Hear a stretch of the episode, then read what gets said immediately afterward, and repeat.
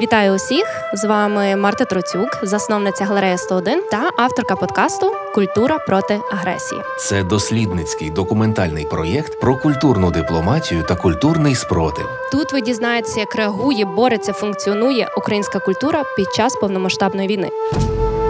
Культура проти агресії є авторським проєктом галереї 101 у партнерстві з Радіо Сковорода та за підтримки змін фундації. Вітаю усіх! З вами Марта Троцюк, я є засновницею галереї 101, а також авторкою подкасту Культура проти агресії. Даний подкаст створений у колаборації з Радіо Сковорода та за підтримки фундації змін.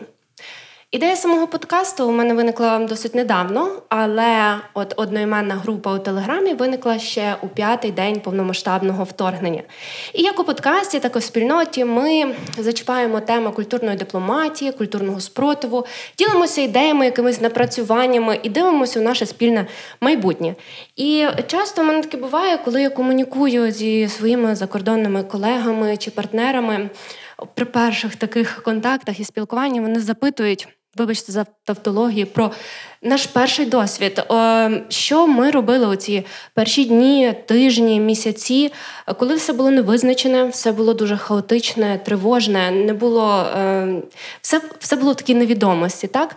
Які наші були дії, які наші, яка наша була стратегія е, кризового менеджменту? Як взагалі нам вдалося вистояти? Як українській культурі вдалося вистояти і ще й бути ефективними на культурному фронті?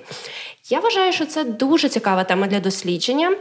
І для фіксації саме тому я вирішила перших шість подкастів, перший сезон власне присвятити цій тематиці. І я запрошуватиму до діалогу різних гостей, експертів у своїй ніші культури, і ми намагатимемося розкривати поступово цю тему. І сьогодні моїми гостями є Мар'яна Мазурак, заступниця директорки центру міської історії. Мар'яна займається комунікацією у центрі зовнішньою та внутрішньою і залучена у освітні проекти. А також з нами є Наталя е, Отріщенко, соціологиня, дослідниця Центру міської історії і координаторка ініціативи документування усних історій війни. Колеги, вітаю! Привіт, привіт. Я сказала, е, що ви у мене в гостях, але насправді це ми з Радіо Скорода у вас в гостях. Ми зараз сидимо у бібліотеці центру.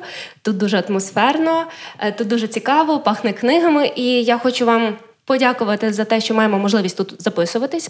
Подякувати за те, що ви погодилися поділитися своїм досвідом персональним і досвідом інституції, яку ви представляєте. Це насправді дуже цінно. І я б хотіла почати з представлення. І я, мабуть, попрошу Мар'яно вас е, розказати про інституцію, про центр міської історії, але не е, після початку повномасштабної війни, а загалом, як він виник і як він працює, що ви робите. Е, дякую, Марта. Також дякуємо за запрошення е, до розмови. Е, ти сказала представ про свій подкаст як про той, який говорить зі сферою культури, з культурними організаціями. Ми теж є в цьому полі. Напевно, в місті ми так найбільше видимі і присутні, але, мабуть, важливо і варто заакцентувати, що в своїй природі і першу чергу ми є дослідницькою інституцією, е, академічною. Ми працюємо в академічному полі, займаємося міською історією, не лише Львова.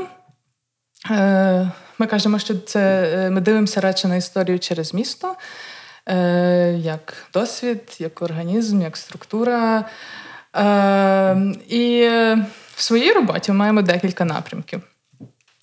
Один з них це є дослідження, власне, який є великий, але найменш видимий публічно. Він більше видимий в своєму академічному е- полі. Ми займаємося дослідженням міст переважно з 20 століття, друга половина 19-го. Е- Ми маємо цифрові проекти. Це цифровий. Е- Архів, міський медіа-архів uh-huh. з оцифрованими фотографіями, відео, Е, то що є онлайн-енциклопедія Інтерактивний Львів, де можна подивитися на історії будинків, а також ми експериментуємо з цифровими форматами і спробуємо з розповідати історії, які стоять за за будівлями, які розповідають більше е, про людей. Е, Ми маємо освітній напрямок, який зараз є який є один з наших найновіших і найсвіжіших, і скоро ми будемо про нього говорити більше, бо ми більше е, теж для університетської аудиторії готуємо таку освітню е, платформу. Uh-huh. Може, десь при нагоді далі в розмові про неї згадаю, бо це вона певною мірою була теж робота скаталізована і війною, зокрема, е, повномасштабною. І велика частина нашої роботи це також публічна історія, яка є яка через свої формати, чи виставки, чи лекції, чи покази дозволяє бути видимими більше, мабуть, власне, в місті. Це це десь е, той захід, в якесь може уявлення про культурну інституцію, щоб це не було. Ми маємо щось собі таке гібридне. Маємо е, це. Ми також є місцем, я думаю, десь перетину чи зустрічі. Це теж те, що є про нас і, і до війни, і тепер. Е, ми маємо бібліотеку, в якій ми зараз є, до якої теж можна прийти, дехто приїжджає з різних міст чи країн цільово навіть. Ага. Е, Так, тому що це є якби колекція книг, в принципі, зібрана з міських студій, е, і найсвіжіші, і дослідження, і класичні роботи англійською мовою дуже часто, німецькою, які є менше доступні плані в Україні в доступі, або це нагода попрацювати з тим, якщо ти займаєшся, наприклад, міськими студіями, попрацювати концентровано в місці, де є зібрано те, що тобі е, потрібно. Затим заховано дуже багато е, багато різної. Роботи, яка може бути так чи інакше е, цікава. Я від себе хочу сказати, що я дуже люблю вашу інституцію. Я сюди часто приходжу дивитися на ваші проєктні експозиції, е, на події приходжу. Люблю ваше кафе поруч тут. Це таке дійсно місце зустрічі, тому я закликаю, якщо ви е, у Львові ще тут не були, то приходьте обов'язково, слідкуйте за подіями на сторінках е, центру міської історії. І пропоную почати вже наблизитися до нашої теми. Розкажіть, будь ласка, про перші дні та перші тижні і перші антикризові рішення, які ви прийняли в інституції. Е, Згадуючи ті часи, трохи складно, власне, навіть ну, якби мені приватно згадати, що було день, а що було місяць. Я розумію. Часу так. було е, трохи інше. М, мабуть, теж важливо е, сказати про те, що ми, ми сподівалися і, мабуть, мало вірили в те, що буде такий масштаб і ескалація війни, але тим не менше в перші дні нам трохи допомогло те, що ми десь за тиждень до того подумали про те, що ми як організація, яка має приміщення, яка має команду і людей, будемо робити у випадку. Що коли починається війна, що б це не означало? Ми зібрали невелику групу людей з директоркою, з нашою фінансовою менеджеркою, з нашим колегою, який відповідає за безпеку і думали про ці перші кроки. І вони нам справді допомогли 24 лютого вранці, тому що. Е, я знала, що робити. Що mm-hmm. треба. Ми у нас була логіка така, що треба в першу чергу попікуватися про себе, так. про своїх близьких, про своє приватне, подивитися, як ми чуємося самі собою. Е, нам треба подумати з тим, що ми робимо з найціннішим, що є, і що стосується нашої організації. Це наші установчі документи, що вони є відскановані, зібрані в одному місці. Ми домовлені, де де вони будуть. Uh-huh. Ми думали теж про наших колег. Ем, з думкою про те, що тоді вже була велика проблема, наприклад, з це такі дуже практичні речі, які допомогли в перші дні. Ем, ми думали про була проблема з готівкою. Так, думали, ми, ми, ми, ми теж маємо якусь відповідальність. Ми просто вже заготували не знаю, готівкою просто еквівалентом на місячної зарплати, щоб бути певними, що на якийсь такий перший час ми є обезпечені. І ми думали, що робити з е, наш архів, наприклад, він є цифровий, він має дуже матеріальний вимір. І це є наш е, сервер. Mm-hmm. І ми думали там про бекап всіх наших файлів і даних, і даних. І це те, чим ми займалися, в принципі, в перші дні. Ми обезпечували ці такі основні трохи інфраструктурні е, речі і моменти, але нам дуже допомогла. Може, не дуже, але тому що ніхто ти не можеш бути готовий до цього моменту. Але певний, певна покроковість була підготовлена, і ця завчасність, і та ж довіра, яка є в команді, і злагодженість, вона е, була суперпомічна.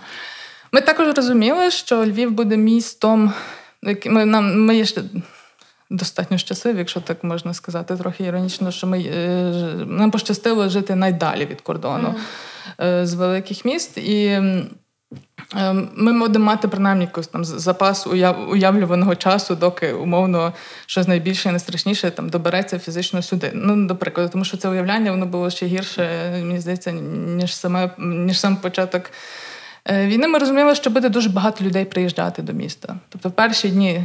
Цього ще немає, так видимо, але що це почнеться, тому що люди почнуть їхати через Львів.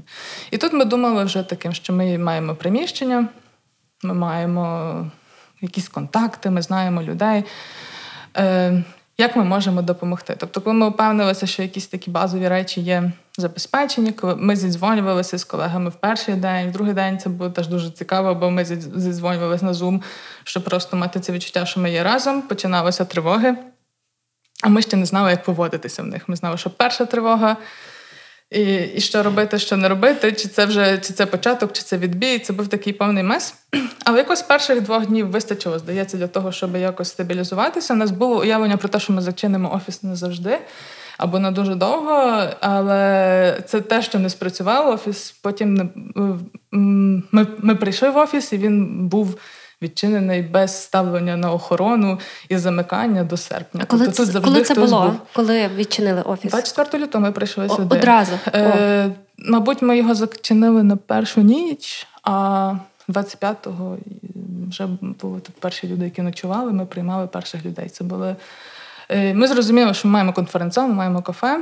Маємо приміщення, де люди можуть принаймні прийти зі спальниками переночувати по дорозі, якщо і відпочити. І ми відкрили прихисток. Uh-huh. Тобто ми стали прихистком, е, який потім можна сказати, що відкрили, тому що місто почало. Прихистків ставало, почало ставати по місту все більше, і воно яким чином почало регулюватися. Е, Тому була така більше гуманітарна складова, яка теж стосувалася того, що якісь наші перші дії. Ми ми не думали про те, що ми центр міської історії. Ми думали про те, що ми можемо робити як люди і львів'яни. І е, ми сіли теж з колегою е, Тарасом Назаруком, склали просто англомовну. Ми знали, що в нас багато є аудиторії англомовної. Наші партнери е, це дуже багато людей з-за кордону, які почали нам писати. Uh-huh. І ми розуміли, що просто і ми маємо певний авторитет для них. Ми просто склали на наш сайт новину, в якій написали основні великі фонди, які можна довіряти, яким можна донатити.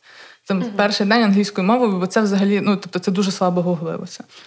І це було дуже виглядає корисною штукою. Теж нам почали ми, ми почали комунікаційно працювати в тому плані, що е, нам почали е, писати люди звідусіль. Чи це були партнерські організації, чи це були приватні особи, які чи бували коли-небудь в центрі, чи були нашими стипендіатами, чи є просто нашими колегами, чи просто знають нас, чи нас нагуглили.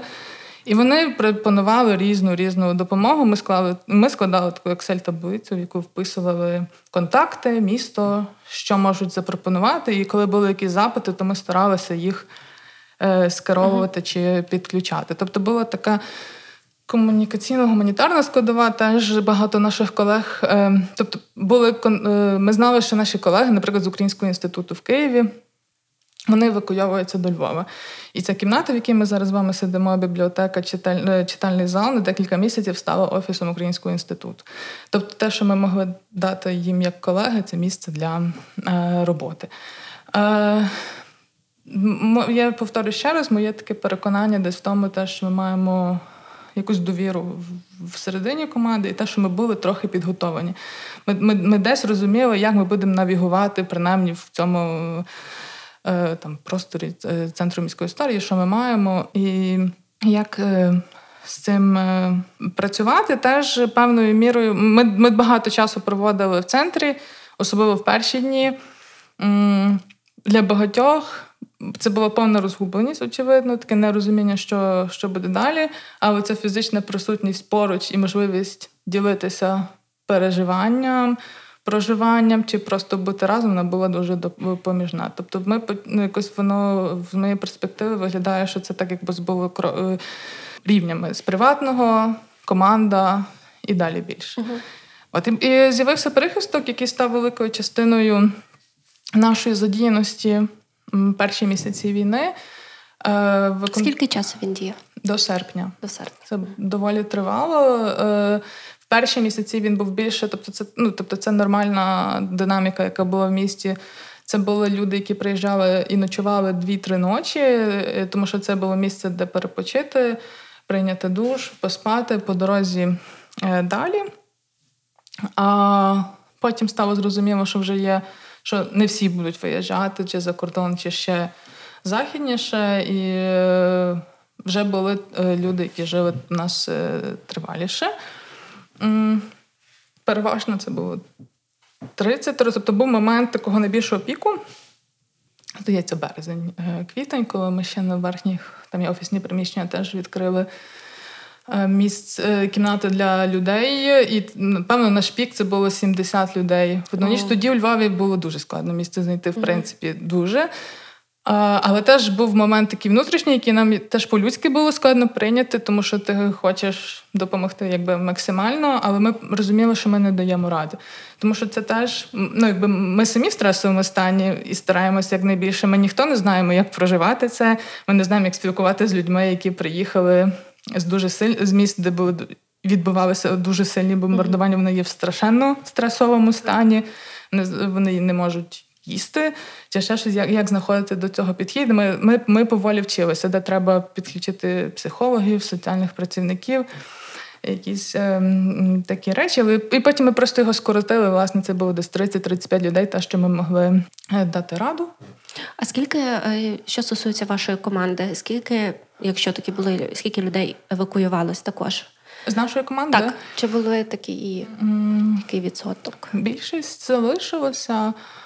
Одна колега влітку вона переїхала, mm-hmm. так. А... Але ніхто не в ці перші дні не покинув. Mm-hmm. Були колеги, які застали війну не в Україні. Так. Ну, Взагалі я була в іншій півкулі, коли розпочалося повномасштабне російське вторгнення. І моя історія перших днів це історія повернення. Тобто я витратила декілька днів на те, щоб повернутися до України. І дорогою дуже багато думала про те, що я можу робити, хто я в цих обставинах, е, і як я можу професійно і по-людськи е, якось докластися до того, щоб це якнайшвидше закінчилося. Це дуже амбітно. Тобто, і взагалі таке враження, що світ просто розлітається на шматки mm-hmm. в тебе перед очима. Е, речі, які були важливими, перестають бути важливими. І це виклик і індивідуальний, теж інституційний. Тобто uh-huh. зрозуміти, чим є інституція і ким uh-huh. ми є як команда в таких нових обставинах. Авторський подкаст Марти Троцюк Культура проти агресії.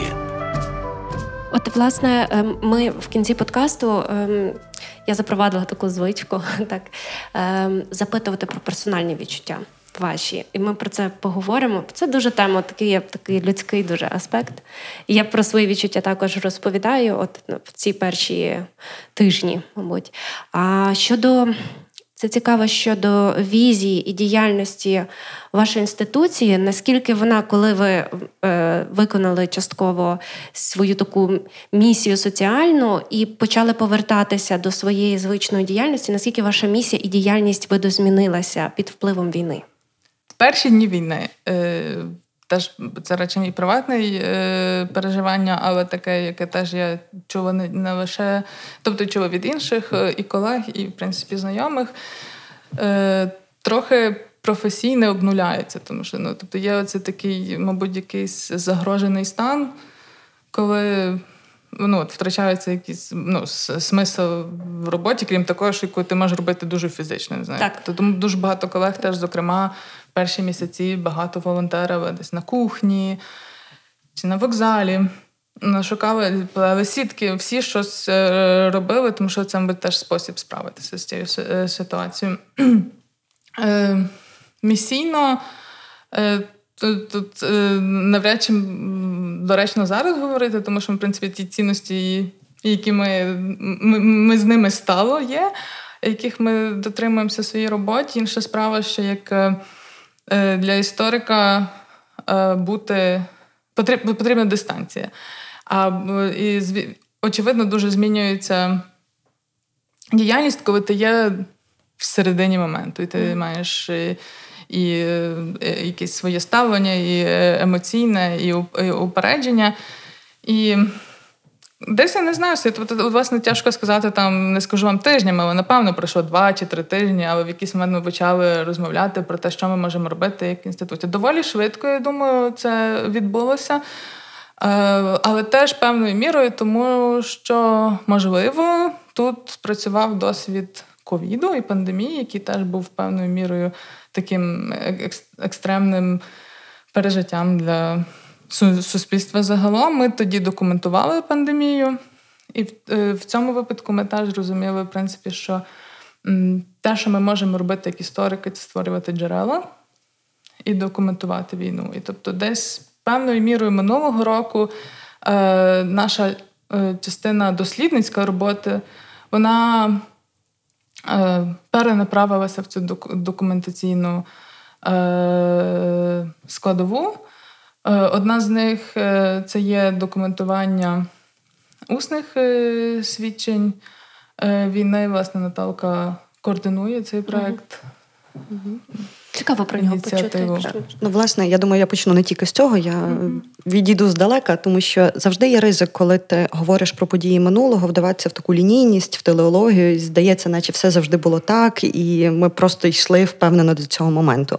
Я думаю, важливо говорити про той час, про е, весну 22-го року, як час великої непевності і багатьох можливих сценаріїв. Тобто, все могло розгорнутися дуже по-різному. Ми не знали, де закінчиться. Е, лінія фронту активних бойових дій. Ми не знали, як далеко зайде російська армія. І е, говорячи навіть про е, ті межі і місця, де ми можемо з дуже дивними уявленнями про безпеку, тому що безпека, в принципі, вона дуже загрожена фізична безпека, коли ми є в умовах е, відкритого військового конфлікту. Е, де ми можемо безпечно розмовляти з людьми, якщо ракети літають над цілою Україною?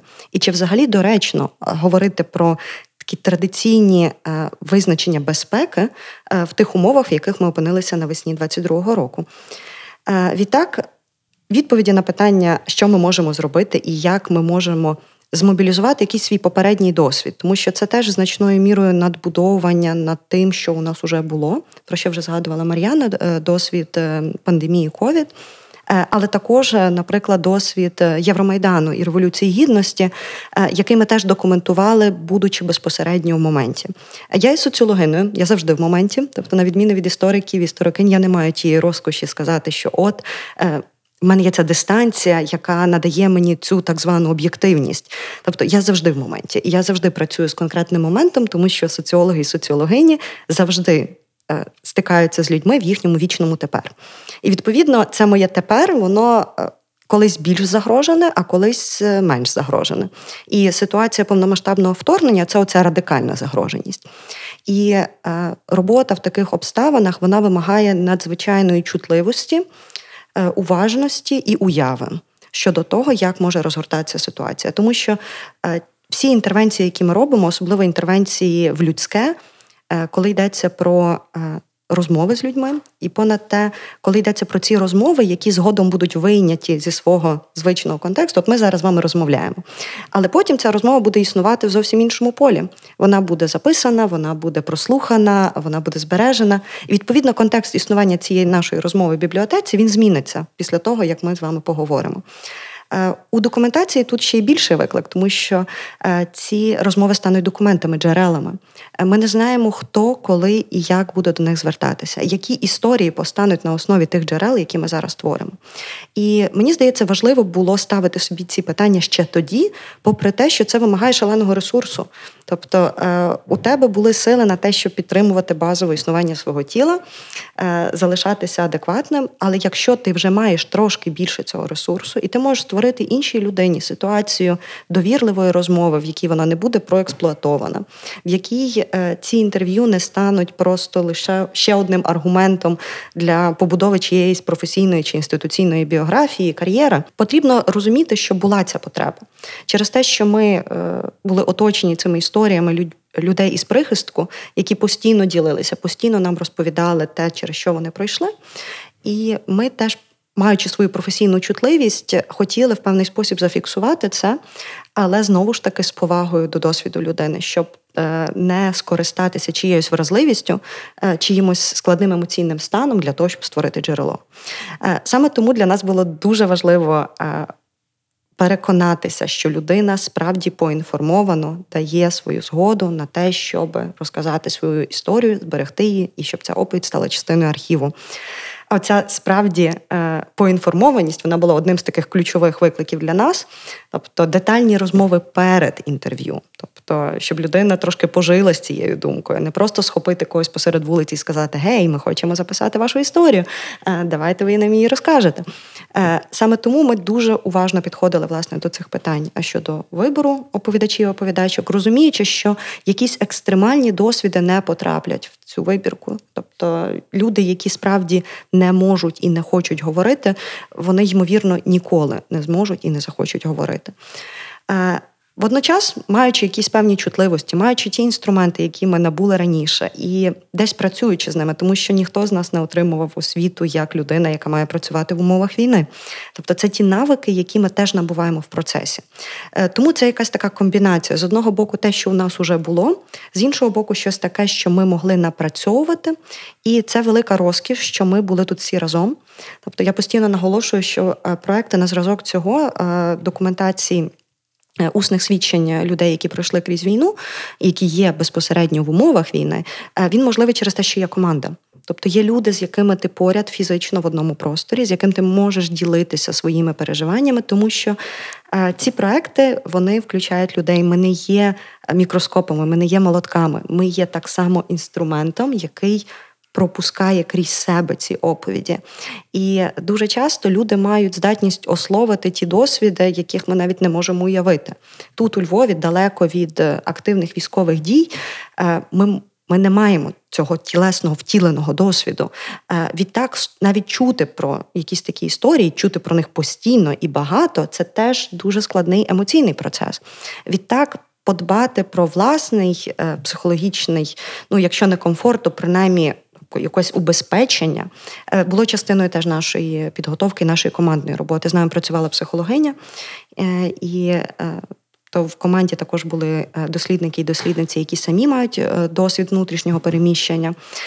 Тому вони теж працювали трохи як камартони, які перевіряли, чи е, чи добре працює наша методологія, чи е, добрі є ті питання, які ми ставимо, чи на загал наш підхід не переходить якісь червоні лінії їхніх досвідів. Е, тому важливо завжди комунікувати.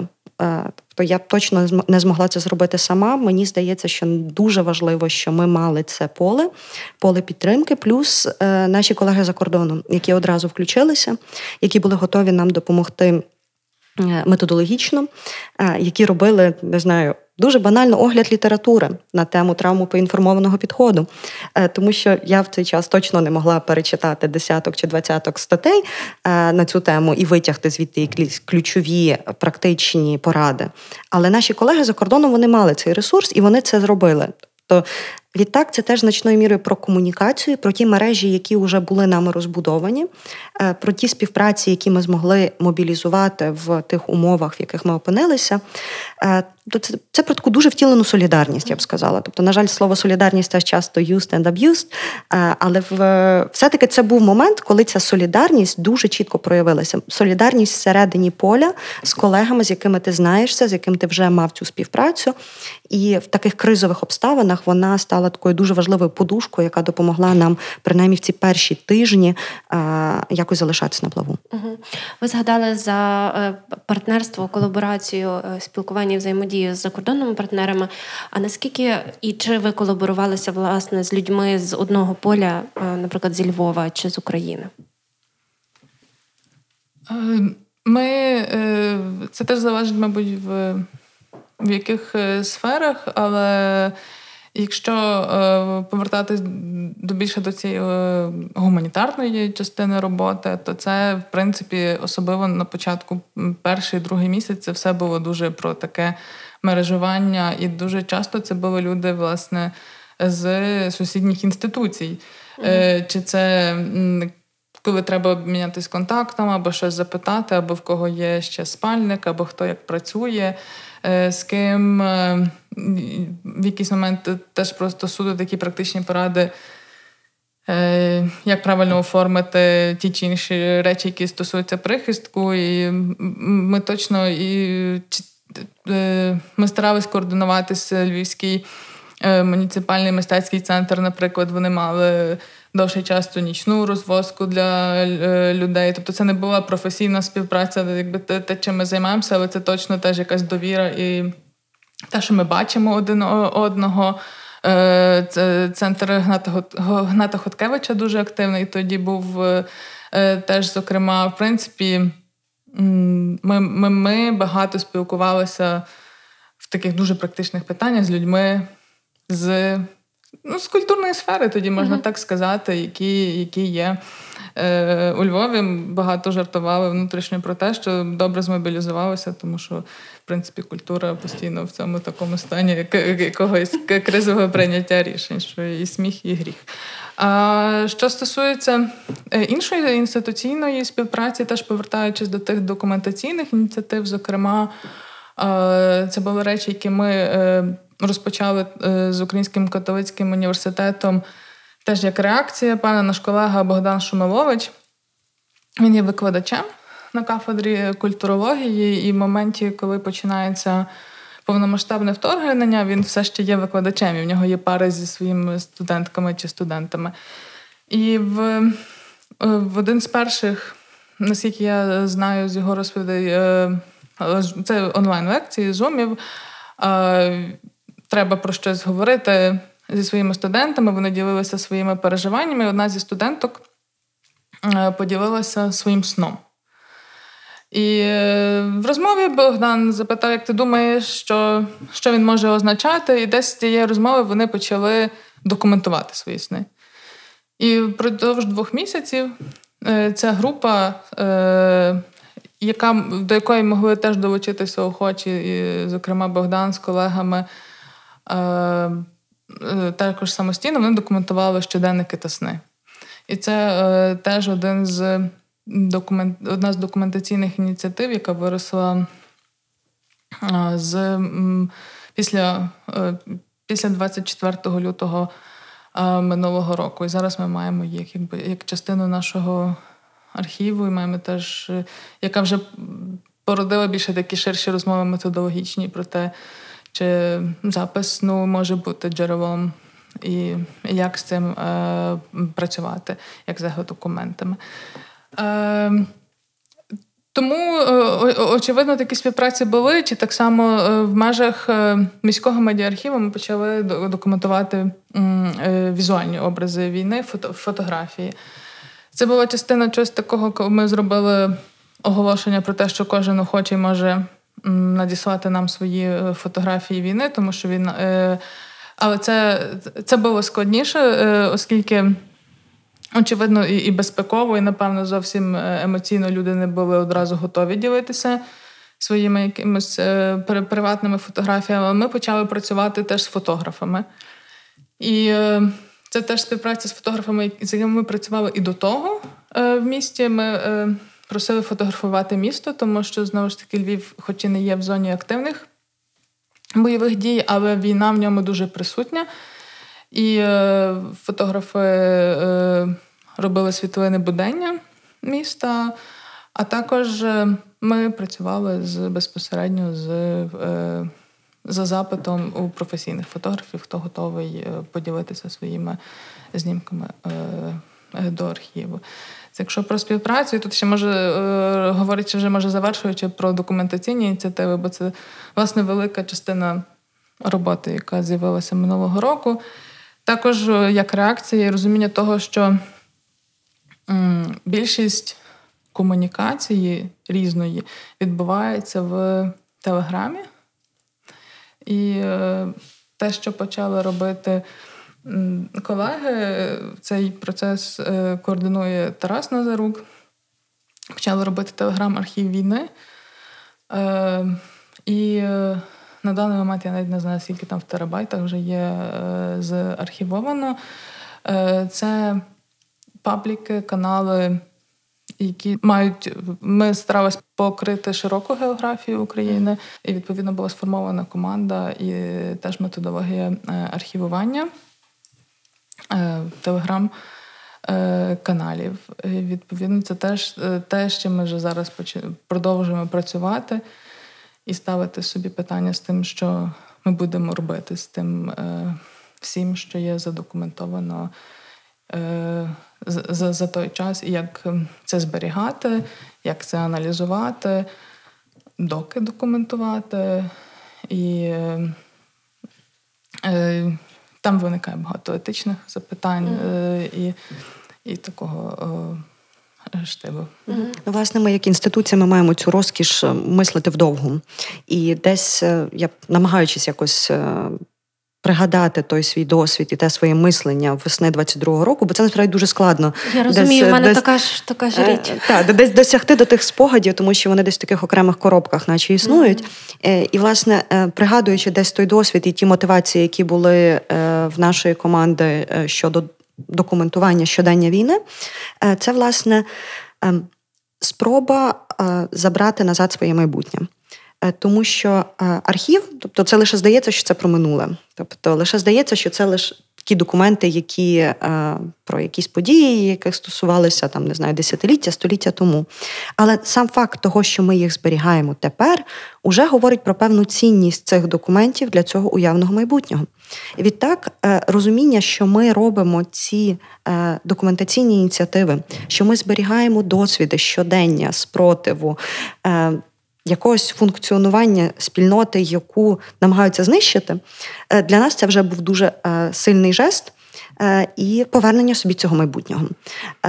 І саме тому, мабуть, ця розкіш інституції це можливість мислити вдовгу, можливість ставити ті питання, яких ми ну не завжди бачимо, якщо ми є от безпосередньо в цьому постійному тепер, постійному моменті, коли немає часу на рефлексію. В нас був досвід цієї рефлексії. У нас були практики цієї рефлексії е, знову ж таки через пандемію ковід, а також через е, документації ем, Євромайдану, Революції Гідності, е, і теж про якісь такі довші тривалості, таких швидких рішень, е, які ми приймаємо в надзвичайних обставинах. Е, наша колекція з Євромайдану це понад 150 інтерв'ю, які ми записали у Львові, Києві, в Харкові в грудні 13-го і в лютому 14-го року, до того як розпочалися розстріли протестувальників і протестувальниць. Ми їх довго зберігали, бо ми не знали, що з ними робити. Тобто е, ця колекція постала в надзвичайних обставинах. Е, ми отримували лише усні згоди на те, щоб використовувати ці матеріали. Тобто, ми вже десь вчилися. Ми десь розуміли, що оця інформована згода як документ він надзвичайно важливий в таких е, проектах. І довгий час ця колекція лежала. Ми не знали, що з нею робити. Допоки до нас не звернулася дослідниця Ганна Йостікова, яка організувала ці інтерв'ю тематично. Тобто ми не удоступнювали їх як суцільні розшифрування стенограми записи. Були виокремлені окремі теми, їх було понад 15, навколо яких були організовані цитати з цих інтерв'ю. Е, Ганна це організувала, е, і ми це розмістили просто як такий е, набір тем, які звучали під час Євромайдану в різних географіях і в різний час. І зараз за підтримки е, Українського інституту ми перекладаємо ці колекції англійською, тобто 10 років від початку е, революції гідності, і ми будемо мати цей матеріал перекладений для іноземної аудиторії. Ми розуміємо, наскільки це зараз теж важливо, враховуючи той інтерес до України, який є в західній академії, і наскільки цей матеріал вже може бути інкорпорований в освітні програми, можуть стати частиною курсів не лише про Україну, а на загал, тому що розмова про демократію, розмова про протест протест, розмова про цінності, розмова про соціальну мобілізацію, про те, що змушує людей жертвувати найціннішим їхнім життям, е, здоров'ям, виходити на вулиці і протестувати. Понад те, це теж здатність протистояти тій пропаганді, яка говорить е, про події в певний спосіб, запаковує їх. Ми, маючи ці документи, маючи ці голоси безпосередньо з вулиць е, українських міст, ми можемо протистояти цьому. Ми можемо протистояти спрощенню, ми можемо теж ставити складні питання. Відтак, тобто, це така двояка з одного боку, ми протистоїмо. Одним спрощеним наративом ми не даємо постати іншим спрощеним наративом. І це мені здається дуже цінно бачити ці довші тривалості, які ми можемо бачити через те, що ми працюємо як інституція. Культура проти агресії на радіо Сковорода. Взагалі, документація України у час війни і культури, зокрема, дуже важливо. Це причина того, чому я взагалі задумала цей подкаст. Е, тому що від е, заснування групи культури проти агресії пройшов вже кусок часу, і я модерувала її довго і до сих пір модерую. І я бачила Наскільки багато процесів підіймається там, наскільки воно все плинне, багатогранне, наскільки виформовувала щось, і були і перемоги, і розчарування. І хотілося, виникло в мене бажання це зафіксувати якось, тому що, як ви казали, це все потім ми не знаємо, хто це буде досліджувати. Е, я надію, що вдасться у майбутньому зробити доступні матеріали англійською мовою. Ось е, повертаючись до нашої розмови. Можливо, ви відслідковували і можете поділитися своїми спостереженнями, як реагували е, ваші колеги в вашому полі і інші інституції от в перші місяці. Я розумію, що тоді ви займалися своїми речами і було багато всього. Якщо були такі спостереження, або зараз вже можна це якось відрефлексувати, то що робив тоді? Ем, яка була реакція? Міських наших. Ну, складно аж е, е, якось так узагальнити е, якісь спостереження, але ну, якби цінним був той факт, що вони реагували і щось робили. Знову ж таки, чи від облаштування прихистків до інтегрування людей, які переїхали до Львова в свої колективи. До, якщо це музиканти, то організація концертів якихось чи і інших форм взаємодії, і це основне. Це те, що мені було дуже видиме і від, і відчутне, бо це теж якийсь е, момент е, підтримки, і те, що додавало ну, цієї сили чи розуміння, е, що ми якби не одні, ми, ми для чогось разом це рухаємо в одному організмі.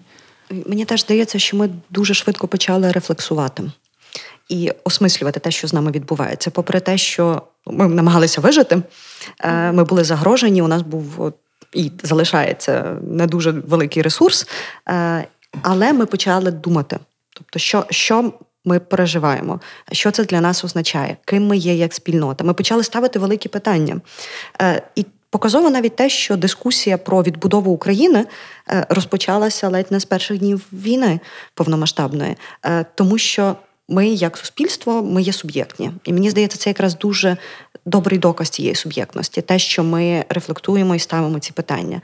Е, і важливо зберігати цей ресурс, ресурс думання і питань до себе, тобто, що ми робимо і для чого ми робимо. З мого досвіду і з моїх вже так, коли намагалася скласти докупи все те, чим займались мої колеги, і я, бо я також над цим думала. Е, я також зробила такі висновки, що ми дуже швидко якось повернулися, по-перше, до своєї діяльності. Ми швидко включилися, ми швидко почали думати, що ми можемо робити і в соціальному аспекті, і на власному якомусь е, культурному полі фронті. Це була надзвичайно швидка реакція, як на такі обставини. І я чесно я не пам'ятала, що це був п'ятий день війни, коли ми тоді з асоціацією глорисів зустрілися, започаткували групу і ще ряд ініціатив. Це я зрозуміла, коли я вже подивилася, коли була створена ця група. Мені здавалося, що це було значно пізніше. І мене дуже здивувало, що ми так швидко це могли змогли зробити. І мої колеги також вони здивувалися, тому що, напевно, наша психіка нас оберігає, тому у нас такі трохи стерті від цього шоку, адреналіну, невизначеності, стерті, якісь часові межі, наші спогади. Воно все якесь таке скомкане трохи. Ну але за допомогою якихось таких речей, е, фотографій, е, переписок, ми можемо десь повернути собі ці спогади і якось їх систематизувати.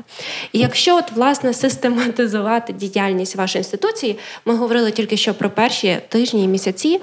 Е, а якщо подивитися тепер в перспективі, як зараз ви рухаєтесь, яка зараз динаміка? От, от цю перспективу подивитись, як воно все розвивалося, і очевидно, що спочатку воно було так хаотично, а потім вже система набудувалася, повернула повернулася більше до своєї звичної якоїсь діяльності. Чи можете більше от про цей відрізок, як воно відбувалося, сказати? І про зараз?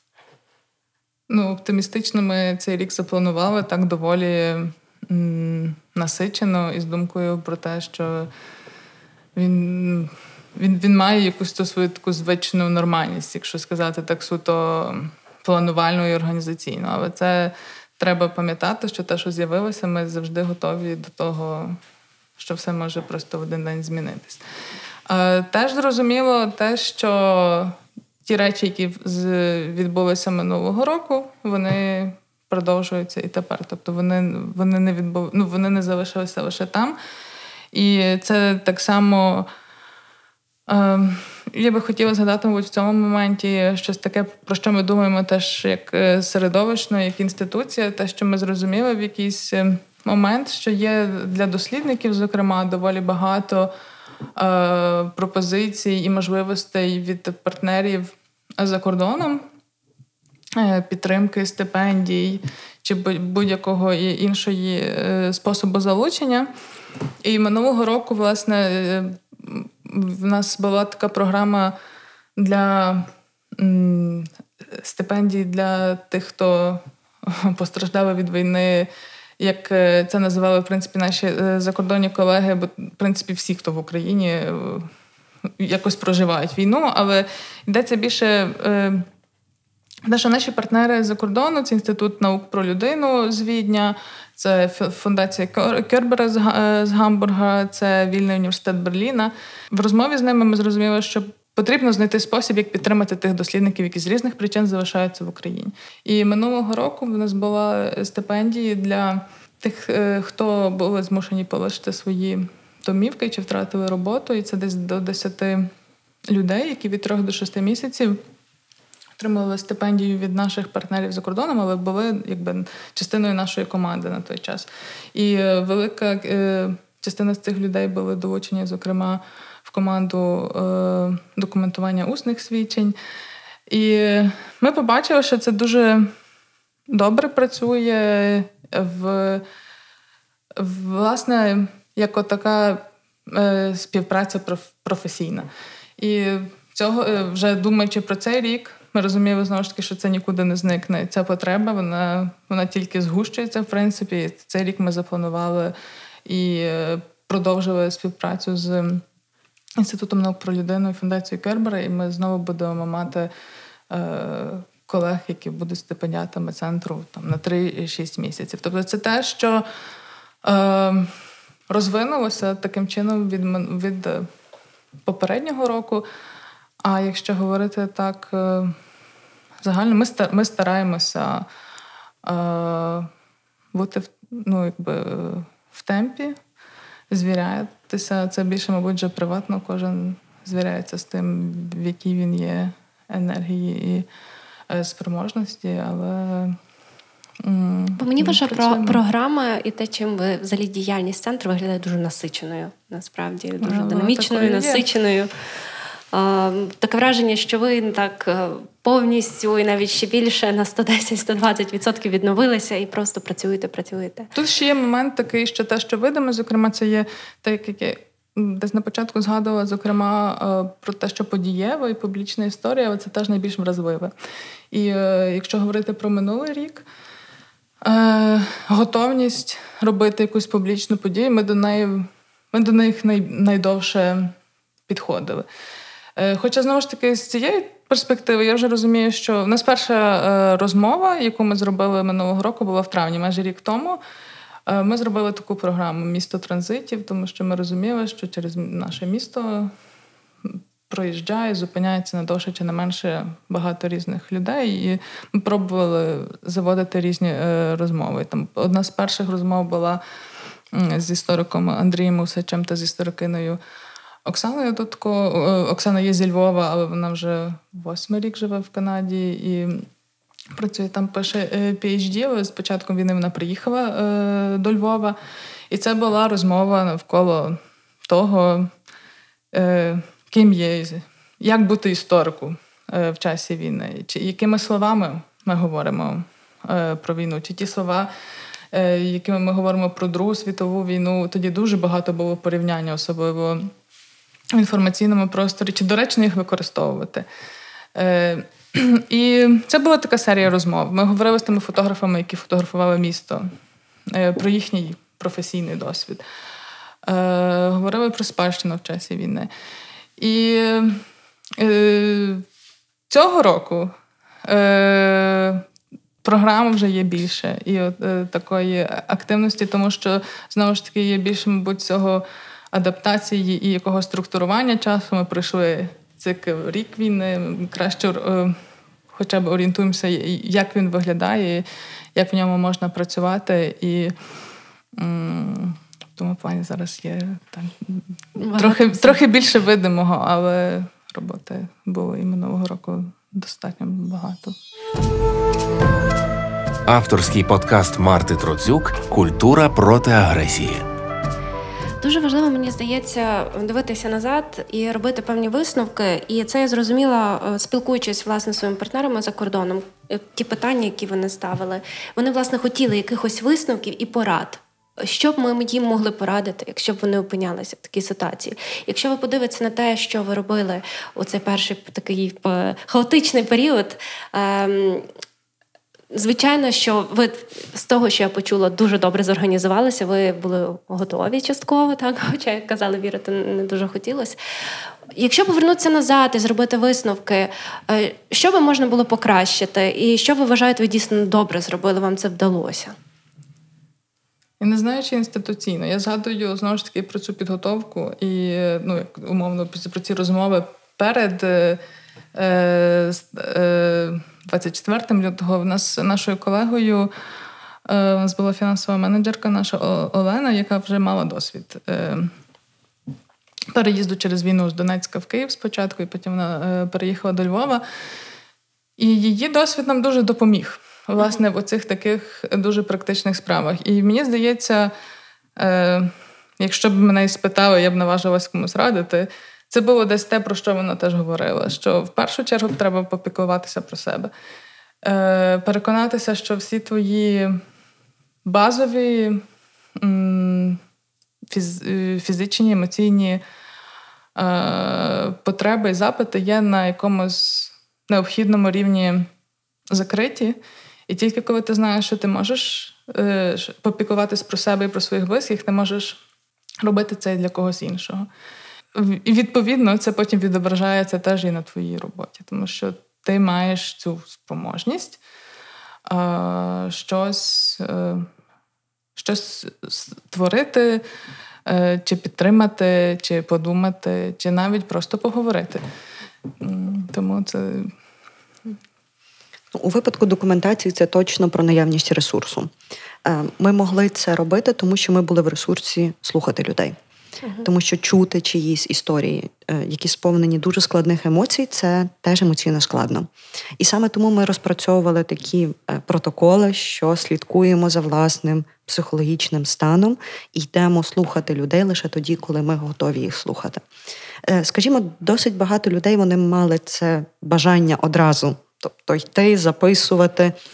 І тому була така моя порада, і те, що ми робили в нашій команді. Е, ми спочатку починали з розшифрувань. Тобто, спочатку люди слухали розмови розшифровували їх, щоб зрозуміти, що вони можуть почути. І лише після того, як цей етап пройдено, вони розуміють, що їх очікує в цих оповідях. Вони можуть слухати живу людину безпосередньо в моменті говоріння. Е, тому я би починала точно з ресурсу. Тобто, чи буде в тебе ресурс емоційний, психологічний е, для того, щоб включатися в ту роботу, яку ти хочеш робити.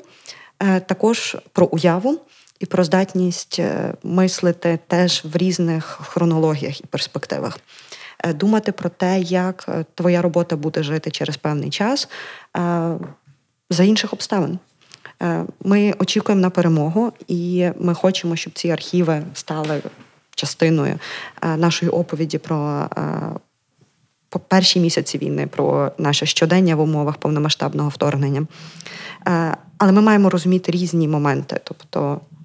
Хто буде мати доступ, чи можуть ці матеріали бути онлайн? Якщо вони будуть онлайн, тоді людина з будь-якого місця може до них достукатися як ми маємо захищати приватність своїх оповідачів і оповідачок. Тобто багато питань, які варто собі ставити, і, мабуть, е, в цьому теж сила доброї освіти. Е, мати здатність ставити ці питання. І тому важливі інституції.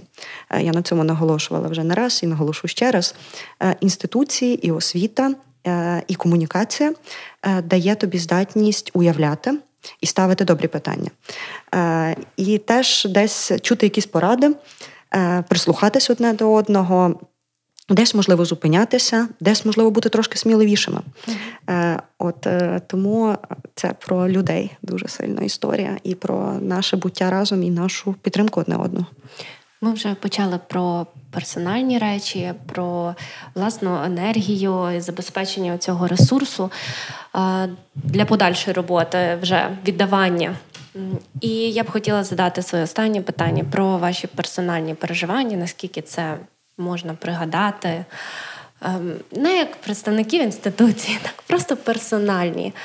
Оці перші дні, перші тижні, можливо, якісь інсайти, якісь як ви себе почували?